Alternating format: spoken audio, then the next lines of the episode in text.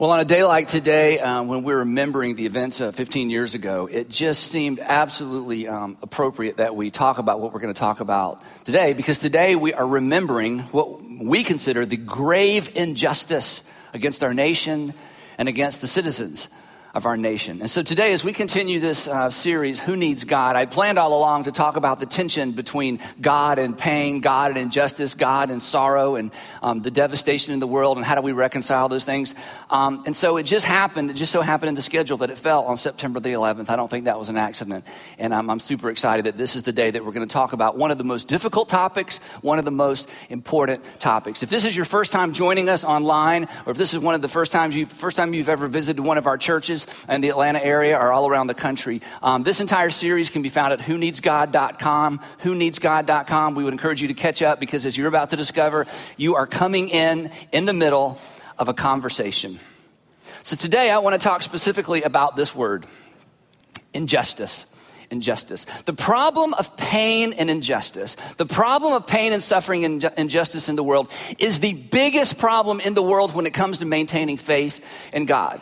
In fact, more people have stepped back from God, not necessarily into atheism, but more people have stepped back from God because their inability to reconcile a good and loving God with the injustice and the pain and the suffering in the world than any other topic. It is the biggest deal, but what you need to know, it's primarily a big deal for Western people and for first world country people.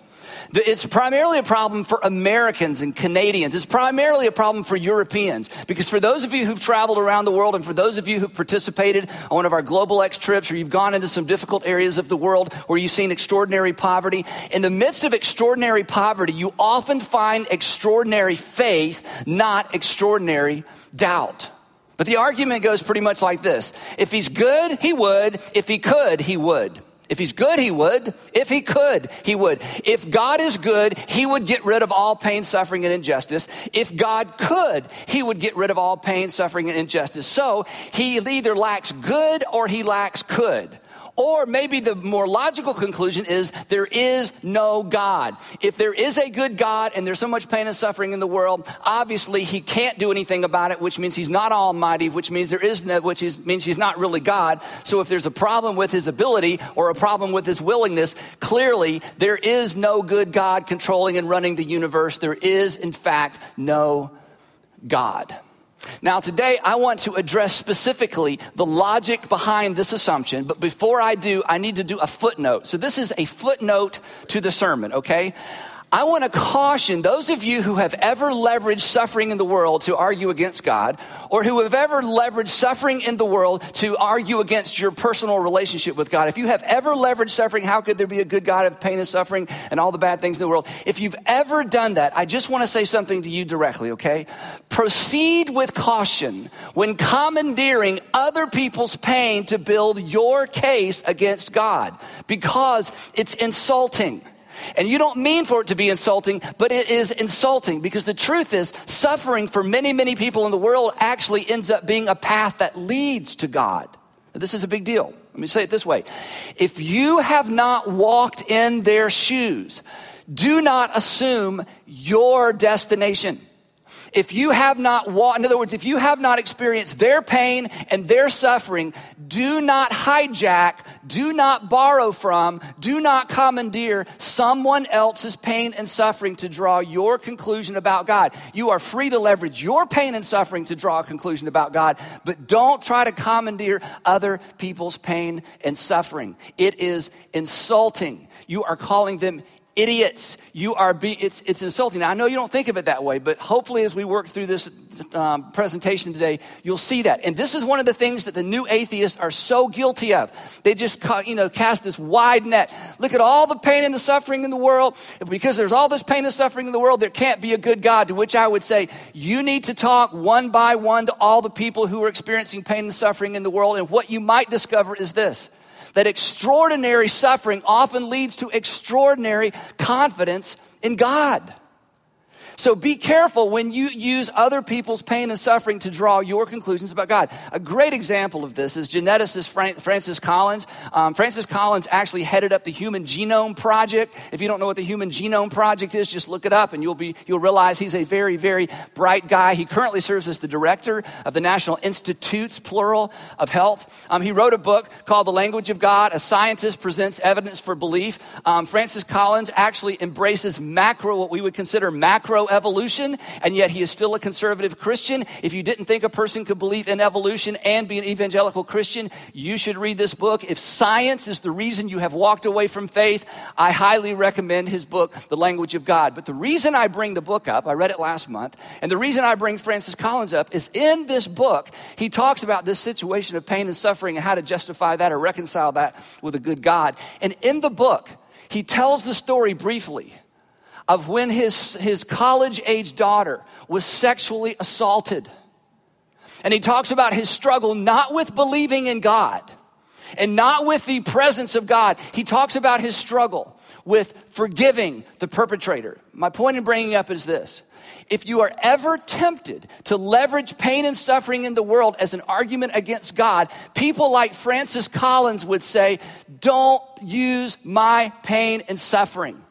Don't leverage my pain and suffering because my pain and suffering, my personal pain and suffering, did not move me away from faith in God. It is part of my confidence in God. Okay? Any questions about that? So just be careful when you use pain and suffering in the world to leverage your argument against God. Now, that's just a footnote. Today, what I really want to talk about is simply this that injustice and suffering in the world, injustice and suffering in the world, is not really an argument for or against really anything.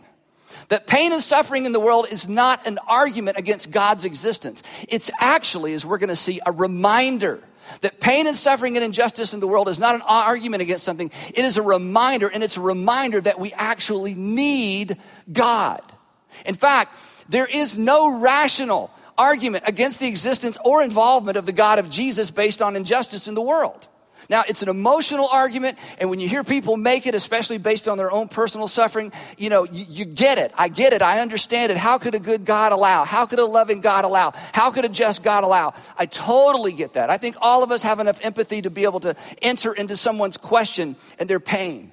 But past the emotion and past the incident, there's actually no argument to be made against the existence of the God of Jesus. If you weren't here last week, you need to listen to last week. There is no rational argument against the God that Jesus presented to us based on injustice in the world. Now, there is an argument to be made. There is an argument to be made against other non Christian versions of God based on pain and suffering. But there is no argument to be made against God as presented to us by Jesus based on pain and suffering. And here's why. Because Christians, and we talked about this two weeks ago, three weeks ago, Christians have never made an argument for God's existence based on a world where bad things never happen to good people. In other words, there's never been an argument made by Christians that says, you know what? A good God would not allow bad things to happen to good people. Since bad things never happen to good people, there must be a good God. No one's ever made that argument. You know, a good God would now not allow injustice to happen to a just person. Since injustice never happens to just people, clearly there must be a just and good and fair God. No one has ever made that argument. So the whole idea of throwing up all the injustice in the world in God's face to somehow say either, you know, obviously God doesn't exist, just doesn't hold water. It's emotional, it's powerful, it's moving, it's just not rational. There is no argument like that. In fact, injustice in the world, injustice in the world calls into question the justice of God, not the existence of God. This is a really, really, really big deal. Injustice in the world because there is injustice in the world. And Christians claim to worship a good and holy and right God who's all about good things and all about love. So the whole, the fact that there's injustice in the world, the, ra- the fact that there's pain and suffering in the world, it calls into question the justice of God, but not the existence of God, which means it makes more sense to be angry than atheist. It makes more sense to be angry with God. God, if you're so just and good, why the injustice? It makes perfect sense to be angry with God. It doesn't make any sense to be atheist based on pain and suffering in the world. It makes more sense to be disappointed in God than to completely disbelieve. Because, and this is a big deal, then we're going to move on. There is a difference between ex- arguing for existence and examining your personal experience. The existence of God is different than your personal experience from God. Here's what I mean by that. The classical um, argument for the existence of God from a Christian's point of view, the classical argument for the existence of God from a Christian's point of view goes like this Something exists, something can't come from nothing, therefore, there is a necessary first cause. Something exists. If you deny something exists, you just uh, identified something that existed, you who denied something exists. Something exists. Something can't come from nothing. Therefore, there is a necessary first cause, and Christians cause that, call that necessary first cause God. And that necessary first cause created all that is natural. That necessary first cause created all that we consider nature, which means that first cause is above nature. It is supranatural. It is supernatural, which means the supernatural is possible. And Jesus came along and did miracles. And then he predicted his own death and resurrection. And it's historically documented. So we believe there is a God who created everything. We believe that Jesus represented that God, and what Jesus says about God can be trusted, and what Jesus says about the scriptures can be trusted. That's the Christian argument for the existence of God and why we take Jesus seriously. It has almost, well, it has virtually nothing to do with our experience of pain and suffering in the world. So our experience with pain and suffering is not an argument for or really against anything. It only calls into question is the God of Christianity really a just God? Not does the God of Christianity actually exist? Let me, let me put it this way.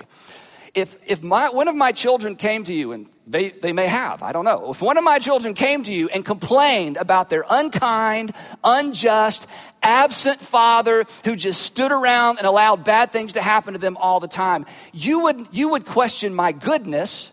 You would not question my existence.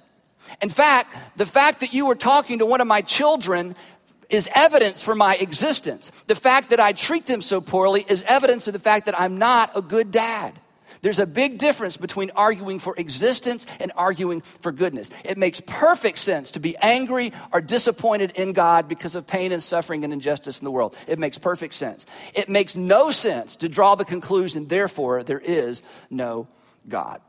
You following me so far? Any questions? No. Okay, so moving on. So here's the, here's the big question, all right? This is something you need to wrestle to the ground. Why? Why, why, why? Why do we assume if there is God, God must be good and just? Why do we assume, well, it can't be God, look at all the pain and suffering in the world? Okay, wait, wait, there's a presupposition there. The presupposition is if there is God, God must be good and just. And since bad things happen and unjust things happen, you know, there must not be God, or God's not being God, or God's not behaving. But this is a really important question especially for us Americans, especially for Europeans, Canadians, those of us who kind of live in sort of first world thinking. Where did we get the idea in the first place that God must be good and God must be just? Because you see, to leverage goodness and justice to argue against God, to leverage goodness and justice to argue against God or to make accusations against God, is to assume that God is good and God is just. But says who? You? Did you just make that up. If you just made that up, you can't hold that against God. It's like making something up about me and holding against me. And I say, well, I never claimed to be that to begin with. The pharaohs did not believe the gods were good and just.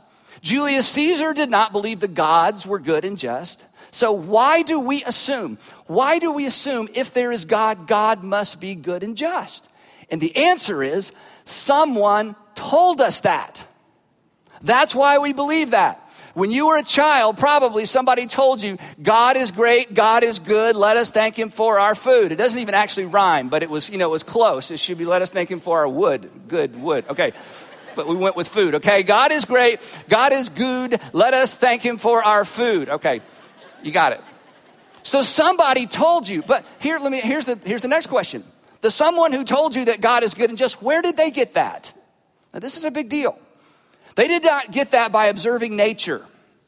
Nature is not good, and nature is not just, and nature is not fair. They didn't get that from the ancient gods. In fact, the ancient gods, the reason people believed in the ancient gods was because of evil and injustice. They looked at evil and injustice in the world and tried to come up with an explanation, and they blamed it on the gods. Injustice and evil in the world was evidence of the ancient gods. And here's the thing that you've got to wrestle to the ground. And look up here a second. If you walked away from faith because of pain and injustice, I am sure, I am absolutely sure that if I were to hear your story, I would say, Who could blame you? Um, so I'm not blaming you.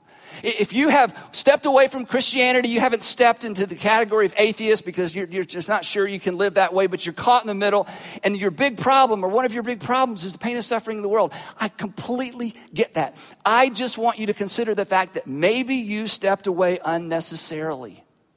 Because the justice and dignity for all God that we all want to believe exist, the justice and dignity for all God, version of God was introduced to the world by Jesus. Before Jesus, there were local gods who loved the local people. In fact, the local gods didn't even love the local people. They just somewhat protected the local people, played with the local people, if the local people would make the appropriate sacrifice.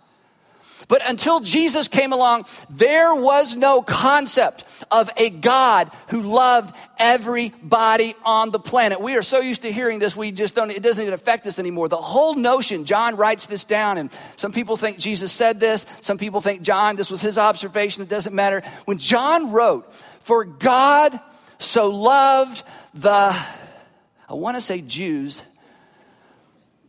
but I think after my time with Jesus, I think it's bigger than that. For God so loved the world, I'm just telling you, look it up for yourself. Jesus brought us this idea. Whoever told you that God is a good and just God that should treat everybody fairly and everybody has dignity, whether they know it or not, that idea was introduced to the world through Jesus. And here's the amazing thing it was introduced by Jesus at a time when there was neither justice nor dignity for anybody.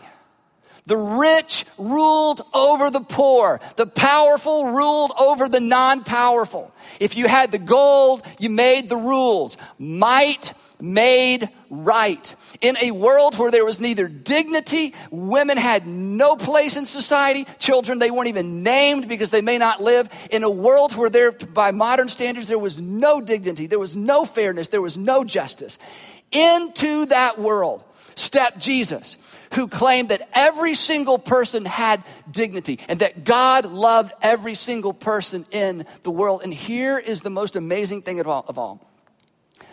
Jesus' first century followers who paid dearly for their faith, who were treated incredibly unjustly, who were persecuted for essentially believing something Jesus' first century followers embraced, this is huge, embraced a God that was good and just in a culture characterized by injustice.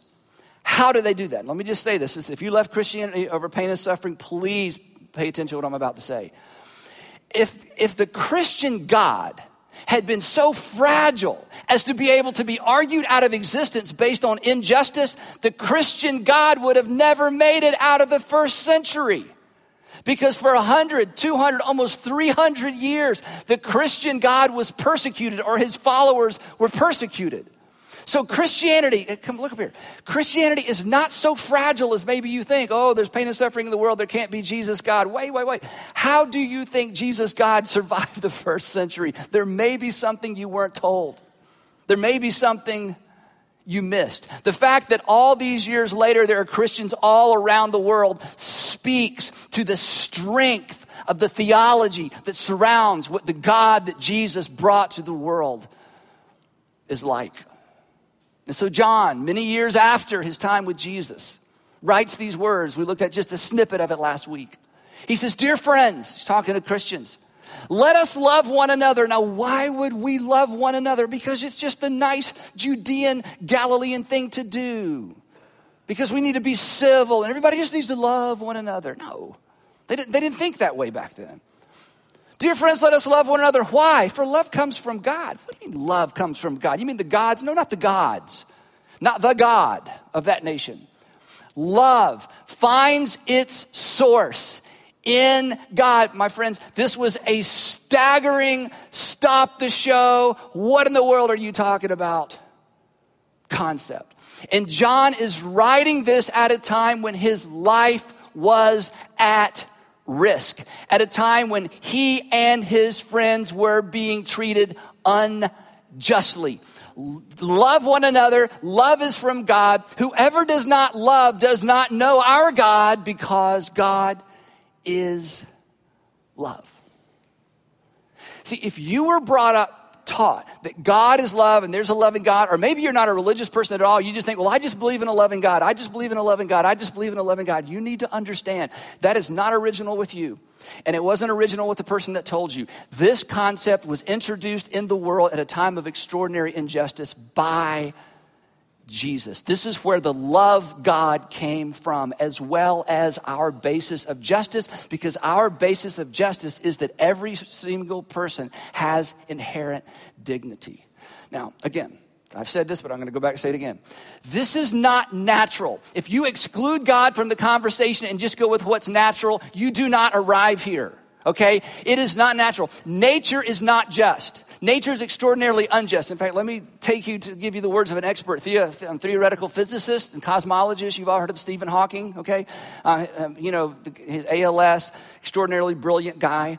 At a lecture in Cambridge back in the 1990s, he said the following, and, and the implications of this are staggering. I wish I could read you the whole quote. It's so long, it's all over the internet, so this is easy to find. Here, here's what he said The terror the terror that stalks my mind is that we have arrived on the scene because of evolution, because of naturalistic selection. Well, Stephen Hawking, you know, Dr. Hawking, why does that keep you up at night? I mean, why does that give you terror?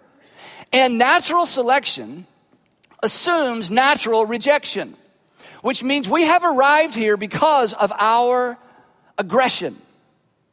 Here's what he's saying you can find the full statement, all, it's all over the place. He says this. He goes on to say this Our only hope for mankind, the only hope for mankind, is that we are able to move to other planets in our galaxy and split up.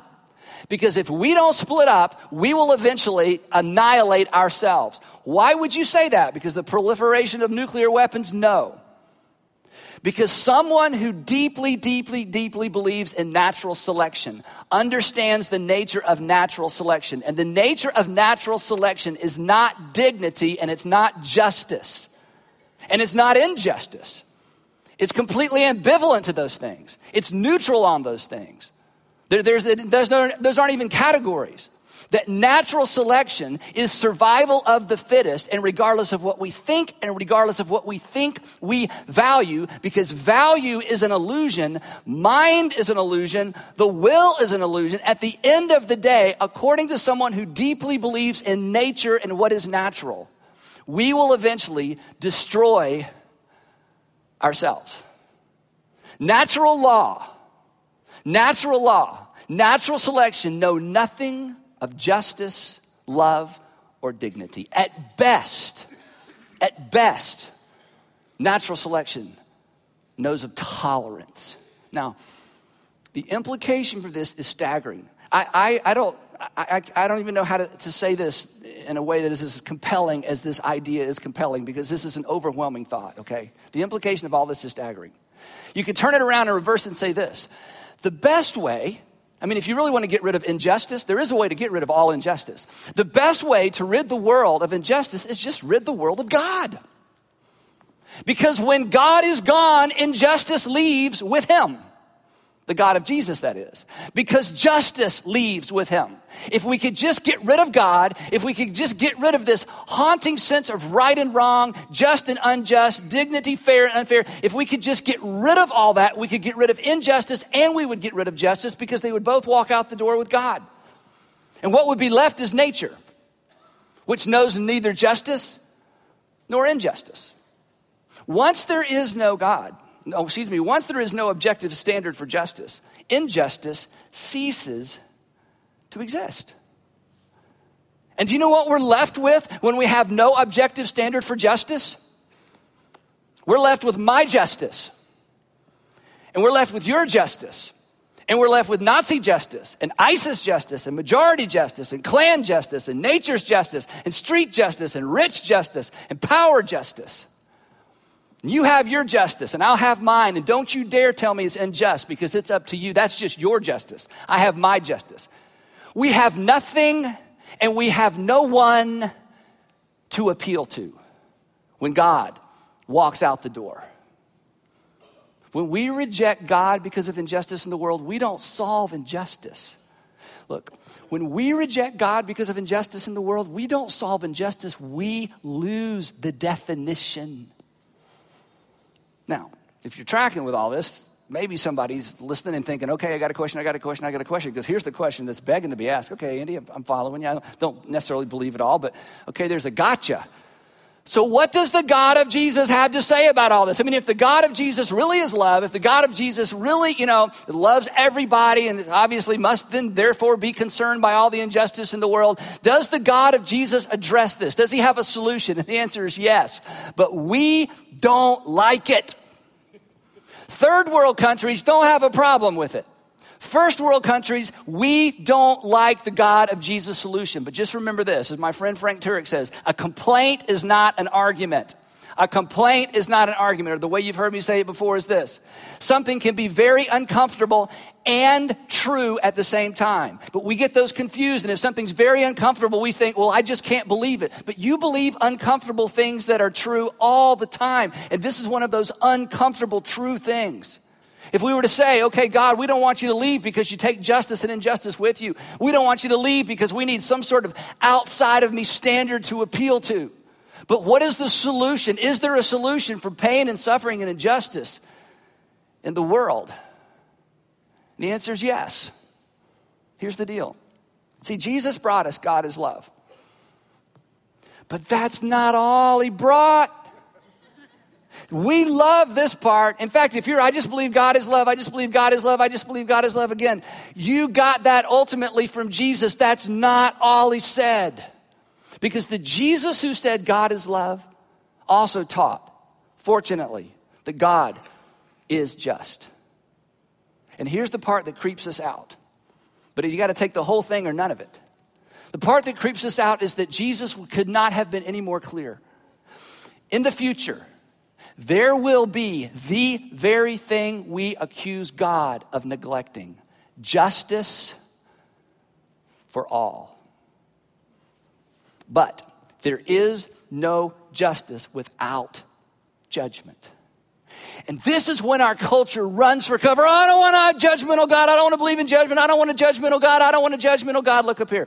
If you don't want a God who embraces judgment, you do not want justice. If you don't want a God that in some capacity embraces judgment, you do not want a just God. You want something that cannot necessarily exist. And you know why we resist the whole idea of judgment? Do you know why we resist the whole idea of God being a God of any kind of judgment? It's because in your heart and in my heart and in all of our hearts, we know we fall short. This idea exposes my hypocrisy. You see, I want justice for you. I want mercy for me. I want justice for you. I want you to pay for everything you've done to me, everything you've done to my kids, everything you've done to my family. I want you to pay for everything you've done to my friends. I want you to pay for everything you've done, you know, to the citizens of the United States of America. But when I stand before God, if such a thing is going to happen, I want to be able to state my case and God go, oh, well, now that I've heard your whole story, you get a pass. Come on over here and sit down in the A section. And as soon as we introduce, come on, it makes us nervous. As soon as we introduce the idea that God is a God that has to bring judgment because justice requires judgment, we all get nervous. But we're not nervous for the people who've offended us. Who are we nervous for? I'm nervous for me. And this is why the gospel is the perfect narrative. This is why the gospel survived the first, second, and third century. This is why you can't help but look up and think, who in the world would have made that up? This is when the story of the gospel becomes so preeminent and so powerful and so overwhelming because when God saw the state of this world that he created, and when God saw that our freedom took us in the direction he suspected it would take us, When God saw that we all fell short, come on, we all fell short of our own standards. If there's a God, you know you fall short of God's standards. You can't even keep all the laws of the United States of America. We know we fall short, and into a world that fell short, God did not send a judge. He sent a Savior. Jesus said it. He said, For I did not come to judge the world, although the world needs judging. I did not come to judge the world, even though the world is full of evil. I did not come to judge the world, even though my nation is being treated with extraordinary injustice by Rome. I did not come to judge the world, but to save the world. This is why, come on, if you stepped away from Christianity, you need to reconsider it because you want an objective standard of justice and nobody gave it to us like Jesus. But God, in His infinite mercy, this is the power of the gospel. God, in His infinite mercy, before He chose to judge, He provided a way to save. Isn't that amazing? That's amazing. Listen, and, and, while Jesus was on the planet, you know, he told lots and lots of parables, and a lot of them had to do with the kingdom of God later. And one of the parables he kind of snuck in. He said, Look, once upon a time, you know, parable is a story that didn't really happen. You just make it up to make a point. So he made up a story to make a point. He says, There was once a woman, a poor, poor woman who lived in a little village, and she couldn't get justice from the judge. And every day she would go and bang on his door and say, I need justice, I need justice, I need justice. And the judge in the parable did not care about people and didn't fear God. That's what Jesus said. This judge didn't care about people, didn't fear God. And the people listening to this parable were like, hey, we know a judge like that. Because in our towns and villages, the rich people are first in line. And if you don't have anything to bribe the judge with, he doesn't even hear your case. So this wasn't fiction to them. Oh, yeah, I know a woman that happened to. And day after day after day, she would bang on the George judge's door and she'd wait outside the restaurants and she'd wait for him in the parking lot. And every single day she begged and begged and begged, justice, justice, justice, hear my case, hear my case. You know, lean in my direction. Let, I need justice. I need you to be my judge and hear my case. And in the parable, the judge decides, you know what? The only way to get this woman off my case and off my front porch and out of the parking lot to keep from following me around is to hear her case. And as everybody's leaning in, Jesus says, Now listen, if you think a wicked, unbelieving judge could finally be talked into the justice a woman deserved, how much more your Father in heaven?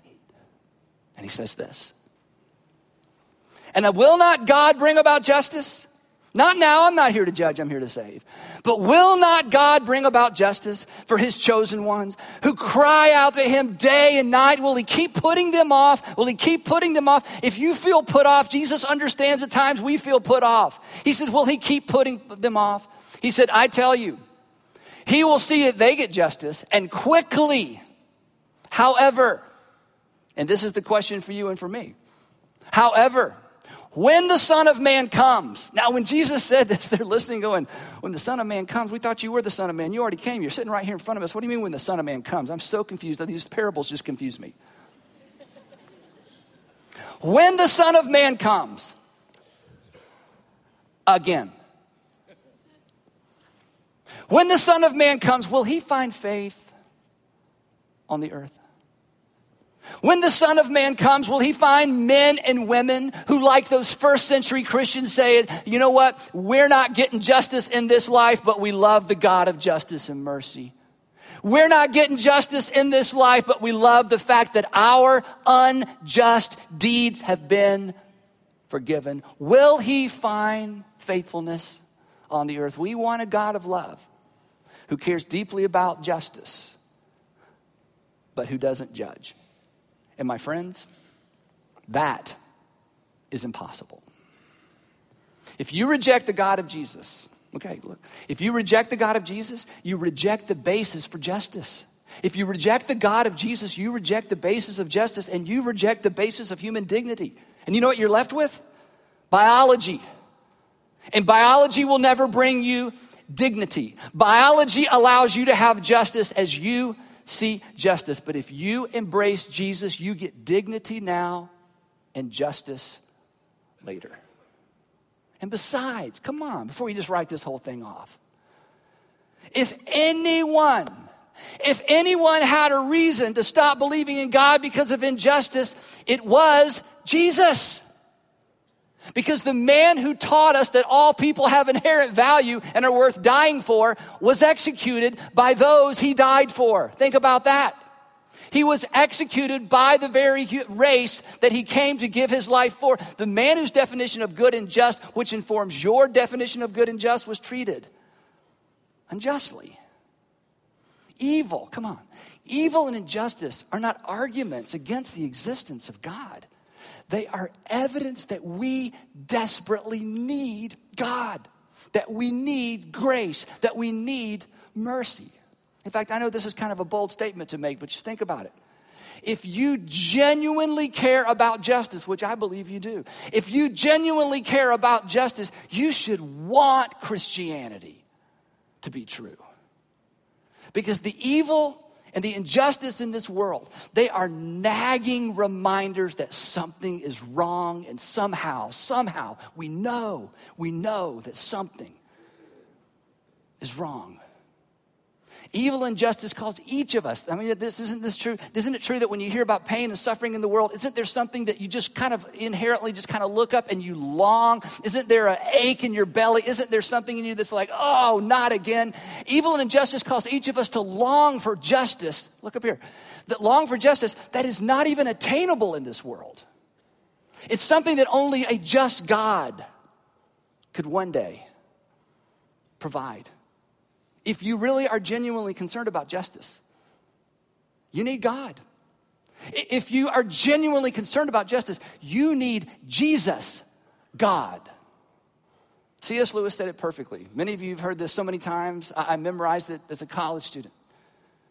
He said this two or three versions of this floating around, depending on which book you read. If I find within myself a desire that no experience in this world can satisfy, if I find, look up here, if I find within myself a longing, a sense of, oh, a sense of when, one day, why, if I find within myself a desire that no experience in this world can satisfy, the most probable the most probable explanation is that I was made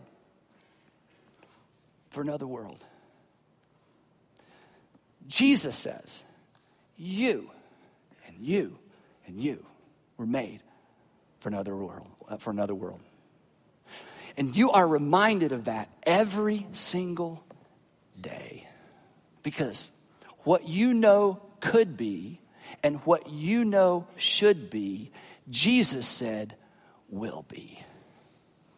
Because injustice and suffering and pain are not arguments. They're not arguments against the existence of God. Suffering and injustice and pain are not arguments. They are reminders that perhaps we all need God. Let's pray. Father, such a big, big, big, big, big subject. And for those who say they're Christians, and for those who are wondering, and for those who this isn't even all that interesting, I know that what we all have in common is that there is an ache on the inside of each of us that longs for it to be better. And Father, I believe that is you in us longing for what you have ultimately promised. So, would you fan that flame of pain, of anxiety, of what's wrong with me? Why can't I fix it? Why don't things ever go right? And Father, I pray that never again, never again would we use that and somehow leverage that against the fact that somehow you don't exist. But for the rest of our lives, it would be a reminder that something is wrong. And what is wrong needs to be corrected. And that Jesus promised it would be corrected and then died so that we would not be harshly judged for our own sins. So take these words, the ones that are true, drive them into our heart, open our eyes, allow us to see. And thank you for the promise that all will be made right In the name of Jesus, amen. Thanks so much for being here. We'll see you next week as we conclude the series Who Needs God?